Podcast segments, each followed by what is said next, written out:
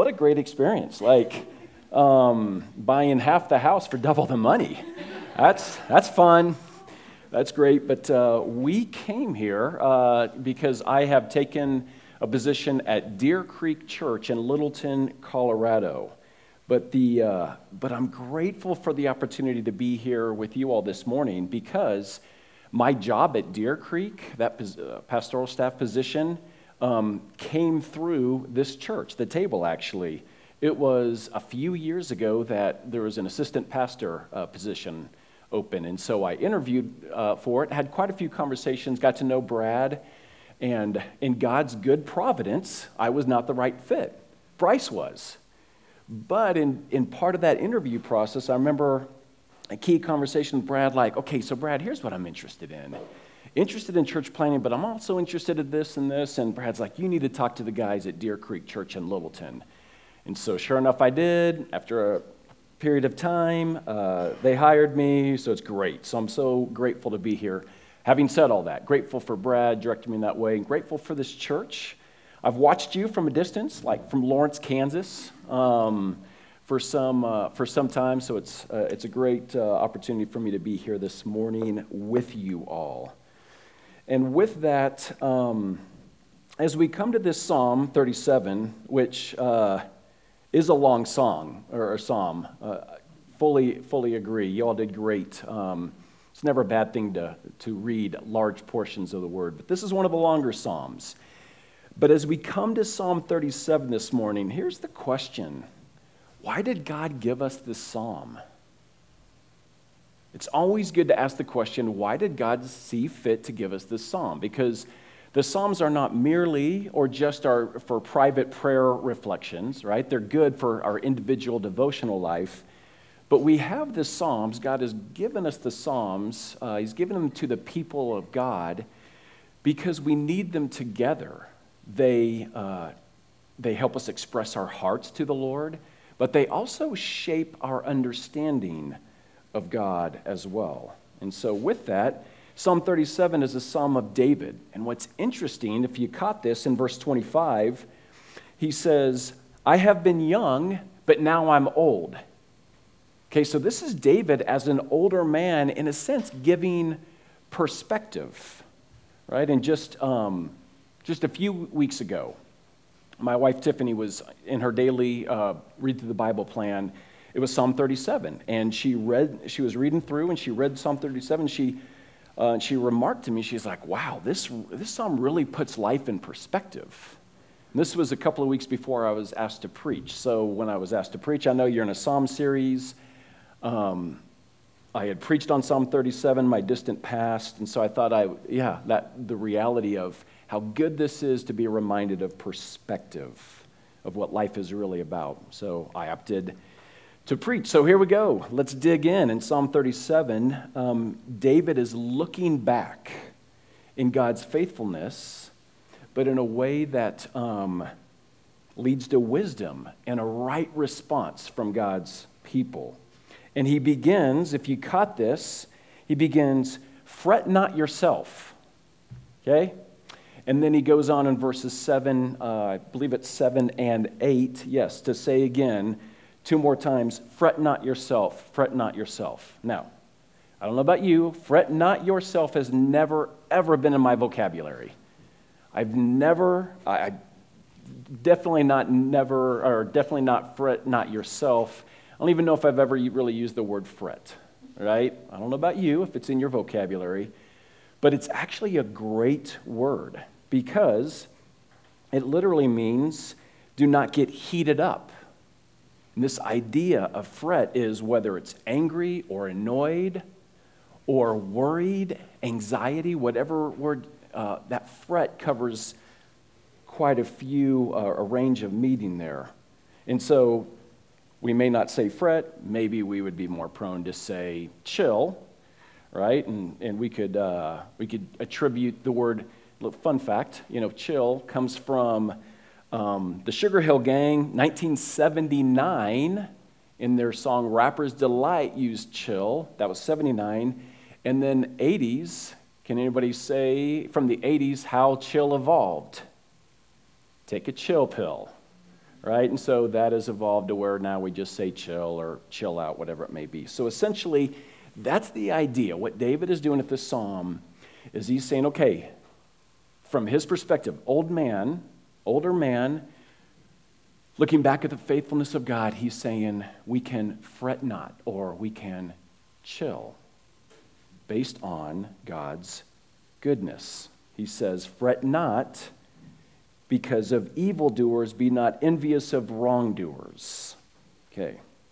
But the truth of the matter is, if we're honest, we are always prone to fret and to lose perspective. And the reason is because we live in a sinful, fallen world where there is much to produce anger or anxiety, worry, fear, you name it. Let me just name a few words, broad categories, like the economy. Okay? Subheading under economy would be like gas prices currently, right?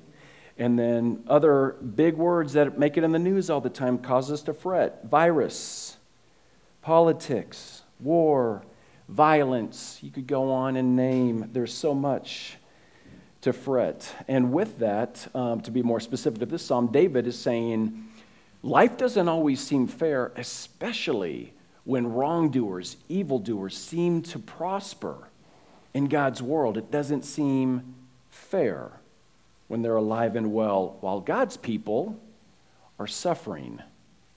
And so, throughout this psalm, what we find is there's this contrast. On one hand, there's what, uh, what David refers to as the wicked, or we'll call them evildoers or wrongdoers. And there's a contrast between them and righteous. That word righteous, the righteous shows up nine times in this psalm. And other words for righteous include the upright, the blameless, those blessed by the Lord, the saints, a person of peace. And what David talks about throughout this psalm is that the wicked are plotting against God's people, seeking to lead to harm, want to slay them, uses strong words. Pretty extreme, right? Not for David, this was his reality, as he was the king over Israel, was seeking to lead Israel as a godly nation, had godless nations coming against him, literally to kill him. That may not be our experience. Probably not. My guess is you didn't wake up this morning on the way to church and look to your right and left to make sure somebody wasn't going to kill you. Right? It's probably not our reality. But we live in a sinful, fallen world, and because of that, there is evil. And the scriptures remind us there's a promise that if we follow Christ, we will be persecuted.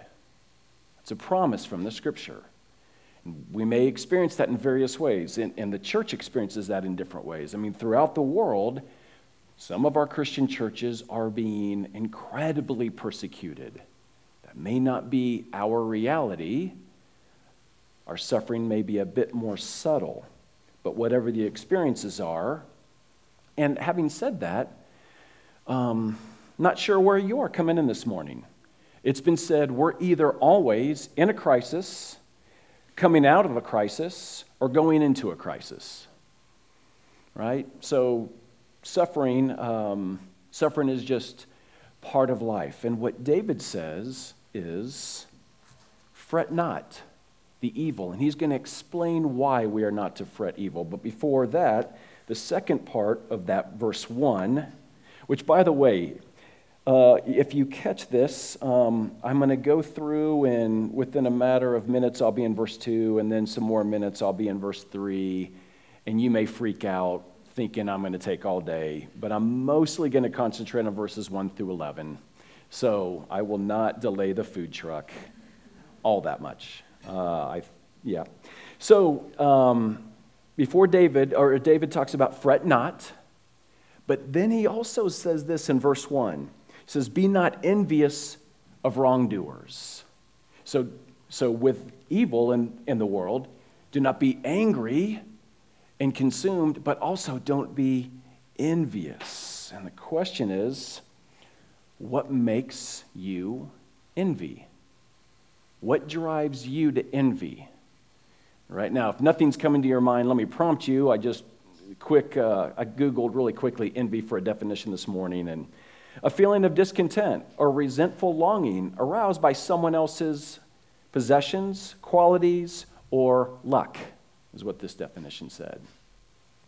So, with that, I'll tell you what I have been envying lately. Um, not only did I buy a house that was way too expensive, um, and I couldn't help it, um, but it also needs uh, new carpet. Or actually, no, it had old carpet, nasty carpet, so we don't want carpet. So, hardwood floors and everything. And here's my envy all week it's been this if I just made enough money, I could hire somebody to do this. But it's that there's always a trigger for all of us, right, of something that we envy in life. And the question is um, what causes us to envy? Okay, the other way we can, uh, with envy, um, maybe something we may envy at times are sins. We envy particular sins because if we know the scriptures, if we're seeking to follow the Lord, we know right from wrong, right? But so often, sin is enticing. Think about Jesus and his word to his disciples. He warned them about the thorns that could choke up and kill, kill out the faith. What did he refer to? Referred to the cares of the world, the deceitfulness of riches, the pleasures of life. Why did Jesus warn about these? Because they're enticing. And we often want what the world has and delights in. We often, if I can use the biblical words of faith, hope, and love, we often fall into putting our faith, our hope, our love into some of the things of the world. We want more money, right? We want more prestige, right? We want, um, you name it, whatever might come to your mind. We want the good life. But who gets to find the good life? Does the world or does God? Again, we need the perspective of Psalm 37 that actually talks about what the good life is. And he says, goes on, David says, Don't fret, evildoers, don't envy wrongdoers. And the reason is that's the danger of what anger, fretting, and envy leads to it leads to doubt. Is God holding out on me? Is God really good? Is God really going to pull through? Is God even real right now? And if He is, is He personal? Does He give a rip about my life and my circumstances right now? Again, we need Psalm 37 because what it points us to is the ultimate destiny of both the wicked and the righteous. And so, with that, David gives us the reality of the ultimate outcome of the wicked. Now, I'll just use verse 2 in many ways, or actually, verse 2 and then 8 and 9 sums up much of this psalm about the wicked. And when, when David uses wicked, what he's thinking in terms of, or when the Bible says wicked, it is those that have rejected God, rejected God's good word, rejected God's Son, Jesus, right? Seeking to go their own way contrary to God's will and heart. Okay, so with that, what is the future, the ultimate outcome for the wicked? Verse 2 says, They will soon fade like grass and wither like the green herb. And then verses 8 and 9 uses this language, they are cut off.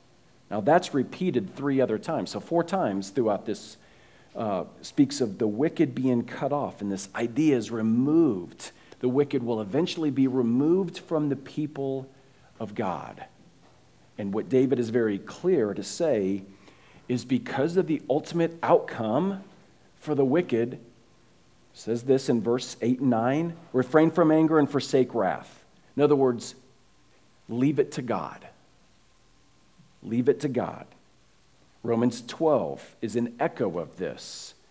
Beloved, never avenge yourselves but leave it to the wrath of God, for it is written, Vengeance is mine, I will repay, says the Lord. And to the contrary, if your enemy is hungry, feed him. If he's thirsty, give him something to drink. For by doing so, you'll heap burning coals on his head. Do not be overcome by evil, but overcome evil with good. So here's what David is saying, and then it's echoed in the New Testament by Paul. we will suffer. And rather than taking vengeance, anger into our own hands, we leave it to God. We leave it to God. Then, this, as far as envy, Proverbs 24 and Proverbs 23 speak of this connection with um, fret and envy. Literally, 24, uh, or Proverbs 24, 19, 20. Fret not yourself because of evildoers. Be not envious of the wicked, for the evil man has no future. The lamp of the wicked would put out. And then Proverbs 23. Let not your heart envy sinners, but continue in the fear of the Lord all the day. See, the perspective of the scriptures is that our hearts should not be inclined towards fretting, especially about the evils in the world that come against us, or envy, desiring the evil of the world. That's not where our heart's desire should be. Should be the fear of the Lord, as this puts it, continuing in that all the day. And this should give us a peace, a sense of peace and urgency. First, a sense of peace. Let me say it this way, um, or, or, illustrate it this way. In my office uh, at work, well, I don't actually start my job till July 1st. So in my car right now is a painting that will eventually, came out of my office and will go in my office, is a painting. And this painting, I keep it on the wall of my office to remind me and as a conversation piece. And it's this it's a picture of four trees. There are four frames. The first one, this frame says life. It shows, it shows this beautiful tree. Um, there's birds, uh, and these birds are songbirds that sing the glory of God. And there's this apple in this frame, untouched apple. And then you slide over the second tree. It's dead, it's withered, it's gray, it's gloomy, it's dark, it's depressing. And what you see are two birds, two ravens, right? And it just, it's just a stark contrast. Then the third frame, you see a beautiful tree again with a cross in the middle, see butterflies floating around, and an egg above it. That all represents new life. So, this is the biblical storyline of good creation, of fall, of God's redemption through Christ. In this last frame, the tree is so big it doesn't fit on the picture. It's just as if the artist said, I give up, I can't do it justice. There's glorious fruit, glorious, beautiful birds, bright. And it is this idea of this new heavens and new earth. And so I bring that up to say what's interesting in the second picture, there's two birds. One is looking back. So this is the second frame. One is looking, if you're facing this way, one is looking back at creation. And the other bird is looking forward at the last frame, the consummation because these birds are doing what we are to do as God's people. We're to look back at the Garden of Eden and recognize how good and gracious God was of the kind of world He created for us, the relationship He called us into. But more than that, now we look forward. We look forward to the end of all things, the new heavens, the new earth, when Jesus returns and eradicates evil out of the world. So, this is to be our perspective. This is why David, as an older man, can say, Fret not evil. And his point is because it won't be here forever. But this also should give us a sense of urgency, knowing that the gospel needs to continue to go forth, knowing that our loved ones who do not know the Lord, we need to continue to pray, seek opportunities to proclaim the gospel, because there is an ultimate ending to the world. And there are destinies at stake for the righteous as well as the wicked.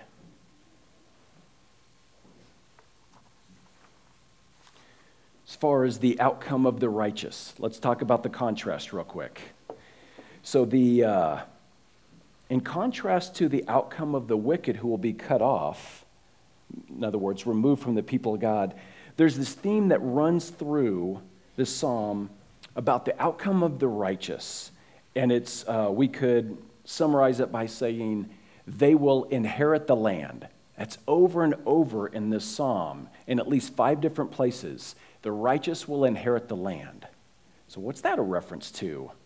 So, if we go back to the Old Testament, if we think about the promise to Abraham that God would make him into a large nation, the Israelites, and would bless them, part of that blessing would be that they would inherit the promised land. And what was the promised land to God's people? It was a place of rest, it was a place of peace. I just realized something. I've had students uh, before tell me that when I stand on the stage, they get nervous because they think I'm going to fall off. So I'm going to try to remember to back a step back. Okay. Anybody getting anxious as you watch me on this? Okay. All right. Totally lost my place. I was talking about the promised land. Um, yes. So, the promised land, if we think about this land of Canaan, it was a place where God would dwell with his people, safe, they'd be secure, they'd have rest but that pointed to an ultimate, glorious, more glorious future this promised land of the new heavens and the new earth. A place where God would dwell with his people, perfect rest, perfect peace, perfect glory, no fretting whatsoever, no envy, nothing. So, in light of these two outcomes, that um, the wicked will be cut off but for the righteous, there's this perfect land that's prepared for us. The question of the psalm is so, how do we live in light of that? How do we live in light? And here it is, verse 3 it says, Trust in the Lord and do good. Trust. Trust in the Lord. That's the starting place for our faith, right? Our starting place is in trusting in Christ. But we never graduate past that. We always have to continue to trust the Lord. And how can we trust God? What allows us to trust? Here's a word that jumps out of the Bible at me um, it's the word covenant. I don't know if you've read the scriptures, ever come across the word covenant. It's throughout the Old Testament and into the New Testament. If I can say, covenant is God's promise, and I say it this way God's promise on steroids, that there's this refrain in the scriptures that's referred to as the covenant formula I will be your God, and you shall be my people. In other words, what God is telling his people is, I will be good to you, I will be faithful, I will be your God, I'll secure you, call you to be faithful to me. How do we trust God? Did he make good on that promise? He sent his own son to, took on, to take on flesh in the incarnation. And then what did Jesus do? Suffered for us, died for us, but the story didn't stop there. Rose from the grave, okay, and then ascended to the right hand of the Father. What does the scripture say that he's doing there?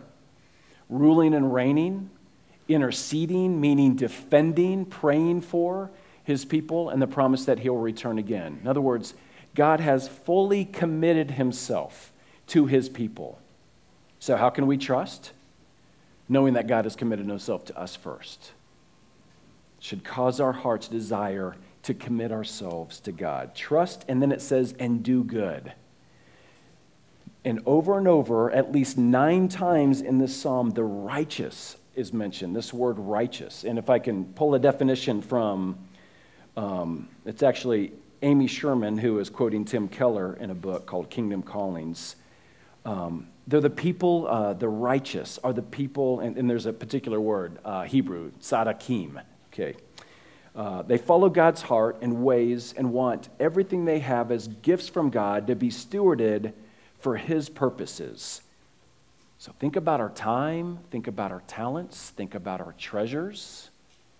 The righteous are ones that have a different orientation in the world with our time, our talents, our treasures. We see this as opportunities to steward this for God's glory and for others' good. Verse 21 talks about the righteous is generous. 25 uh, talks about ever lending generously. Verse 16 is talking about better is the little that the righteous have than the abundance of the wicked. So the question is, and I'm asking this question of me first in light of my desire to have to pay somebody else to do my flooring. How are we doing at being generous and content. Generous and content. It's very difficult in this world because we want more and more and more. But can we be content with what we have and can we turn around with what we have and be generous? That is what God calls the righteous towards. And the motivation of our generosity is think about how generous God has been to us. Verse 4 we are delight. Rather than fret ourselves with envy, we are delight ourselves in the Lord. The steps of the man are established by the Lord when he delights in his way, verse 23. So, this idea of delight, just think about this. The non Christian does not delight in the Lord. Non Christian looks at God and thinks God and the scriptures are oppressive. But when we come into a relationship with Christ, everything should change. And we recognize that this judge of the whole world has become a personal father who delights in us, and we're called to delight in him. And the question is do you delight in the Lord? Do you delight in the scriptures? And if I can be so bold to say, to the degree that we do not delight in the Lord, to that degree we actually do not know the Lord. Because to know the kind of God of the scriptures is to grow in our delight. And verse 31 says, The law of God is in his heart. So, how do we continue our delight or grow in it? It's a commitment to reading the scriptures, it's a commitment to involvement and connections at this church where we continue in the fellowship with each other, of strengthening each other in the delight of the Lord. And uh, there's a promise that He'll give you the desires of your heart. He'll give you the desires of your heart. Now, that can be abused. Um, I can think of an opportunity. I will just, uh, I'm going to pick on my son Ty, who's here this morning. So when Ty was about three, we were on, we were driving back from vacation. We were, you know, we lived in Kansas, so my guess is we were driving back from Colorado. That was our typical, or, or, or the beach. Um, so we're driving back. I don't remember which vacation it was. All I remember it was we got a late start. It was two in the morning. We're driving back. My four kids plus my wife. Everybody's asleep. It's two in the morning. I'm driving, doing all right. But then uh, the silence breaks. At this point, Ty, as a three-year-old, had this great raspy voice. He's like, "Dad, I want a donut." I'm like, uh, as a father who delights in my child, do I give him the desires of his heart? No. It wasn't the right time, wasn't the right desire, right? So when we think of God giving us the desires of our heart, that would mean as we grow in maturity in our hearts, line up with the will of the Father. That's when we have the desires of our hearts. Verse 5 and 6 Commit your way to the Lord. Trust in him, and he will act. He'll bring forth your righteousness as the light and your justice as the noonday, noonday sun. This idea of commit is to cast. We're called to cast ourselves on the Lord, and that includes casting everything on him our anxieties, our fears. Maybe this, maybe this. What did you walk in here with this morning? We're going to be in different places. Some may have, uh, right now, you may be in a season of very little, very little fears or cares or anxiety, but not everyone in here. And, it won't, and, and if you're, you know, fairly carefree right now, you won't be for very long. That's just not how the world works. We live in the real world, it's a fallen world. What do you do with your anxieties, your fears, what you face? Do you cast yourself on the Lord? Do you give them to the Lord. What does this look like in our lives? It's so easy to fret. It's so much more difficult at times to discipline ourselves, to go to God quickly, and to wrestle through honestly with Him. The scriptures promise that He will act. And how do we know that He will act on our behalf? Again, God is a covenant keeping God. He has promised that He will be faithful to us. God is never in a situation where he looks at our lives and says from heaven, Oops, I didn't see that one coming. What should I do now? It is never God's perspective, right? But rather, even the things that are most difficult in our lives, God is orchestrating that for a good purpose in our lives. So this leads to this. Verse 7 Be still before the Lord and wait patiently for him. So consider the progression. Rather than fret, we are to trust in the Lord, delight ourselves in the Lord, commit our way to the Lord, says, and he will act. And then, therefore, because he will act, we can be still before the Lord and wait patiently for him. What does it mean to be still before the Lord? Does that mean we put ourselves in a timeout chair? Yeah, no. To be still before the Lord is actually active. To be still before the Lord is to wait on Him. There's this refrain in the book of Revelation that I love patient endurance. That's the call of the Christian patient endurance. And at times, in our patient endurance, this is the call to prayer to pray. And again, as we look at our lives, is this a habit that we are cultivating? Praying, waiting patiently, knowing that God will act. So, with all this, in light of the reality of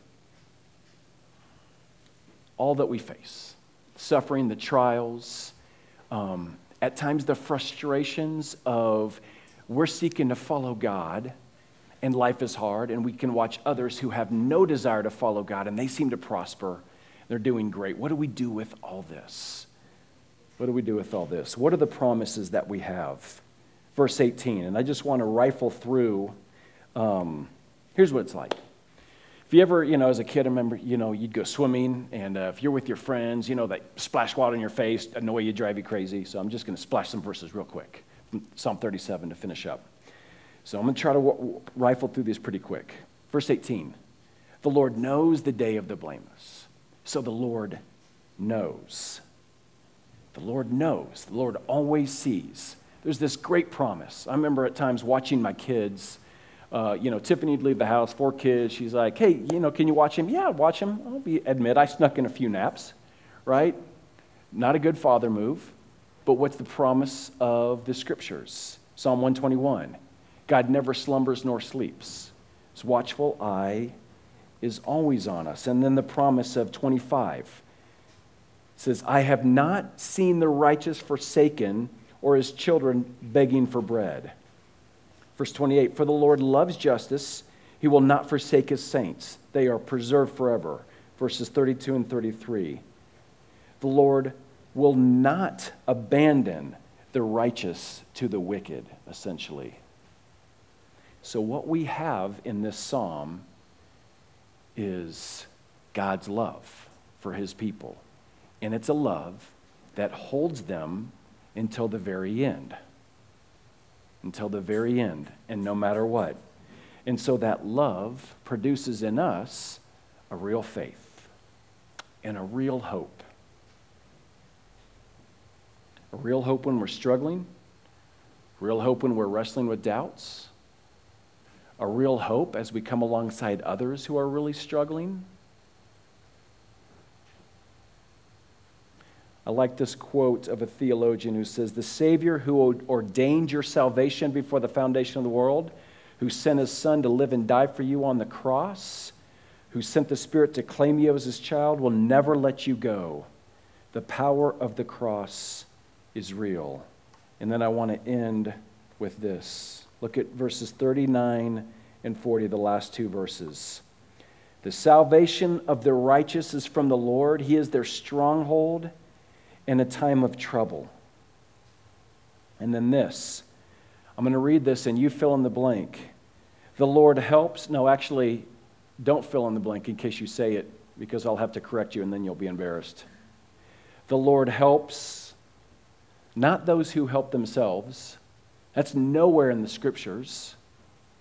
The Lord helps them and delivers them. He delivers them from the wicked and saves them because they take refuge in Him. And here's what it boils down to How is it possible to not really fret? How is it possible to not be angry all the time or given to envy all the time? What's the antidote? It is the love and the grace of God who has provided for us. And if we're wondering how can we trust, all we do is we look at the cross. And this morning, as we approach the table, what we see at the, uh, at the communion table is the, uh, the body and the blood of Christ. That's what is represented.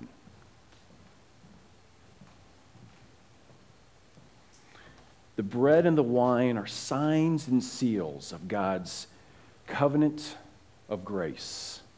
And as we look here, what we see is God's faithfulness to him, uh, to us, his love, his grace, his body broken, his blood shed for us. And with this, on the night that he was betrayed, Jesus took bread, and after giving thanks, he gave this to his disciples. He said, Do this in remembrance of me, my body given for you. In the same way, he took the cup, and after giving thanks, said, This cup is the covenant in my blood, shed for many for the forgiveness of sins. Do this in remembrance of me. And the Apostle Paul adds, As often as we eat this bread and drink this cup, we proclaim the Lord's death until he comes. And what are we proclaiming? We're proclaiming we don't need to fret. He died for us, He came for us. And He will bring grace and love. He'll bring it all perfectly into fruition in the new heavens and the new earth and calls us to wait faithfully till that day. And let's pray for that. Lord, we ask that you would meet us at this table in a way that strengthens our faith, grow us in the knowledge of your glorious grace. Please give us a hope that would sustain us. Thank you for your love for us. I pray that you would strengthen us to love one another and love our enemies as well. Lord, that you would take this bread, this juice, set apart in such a way that you are, we know that you're with us. And may you be glorified in Jesus' name. And amen.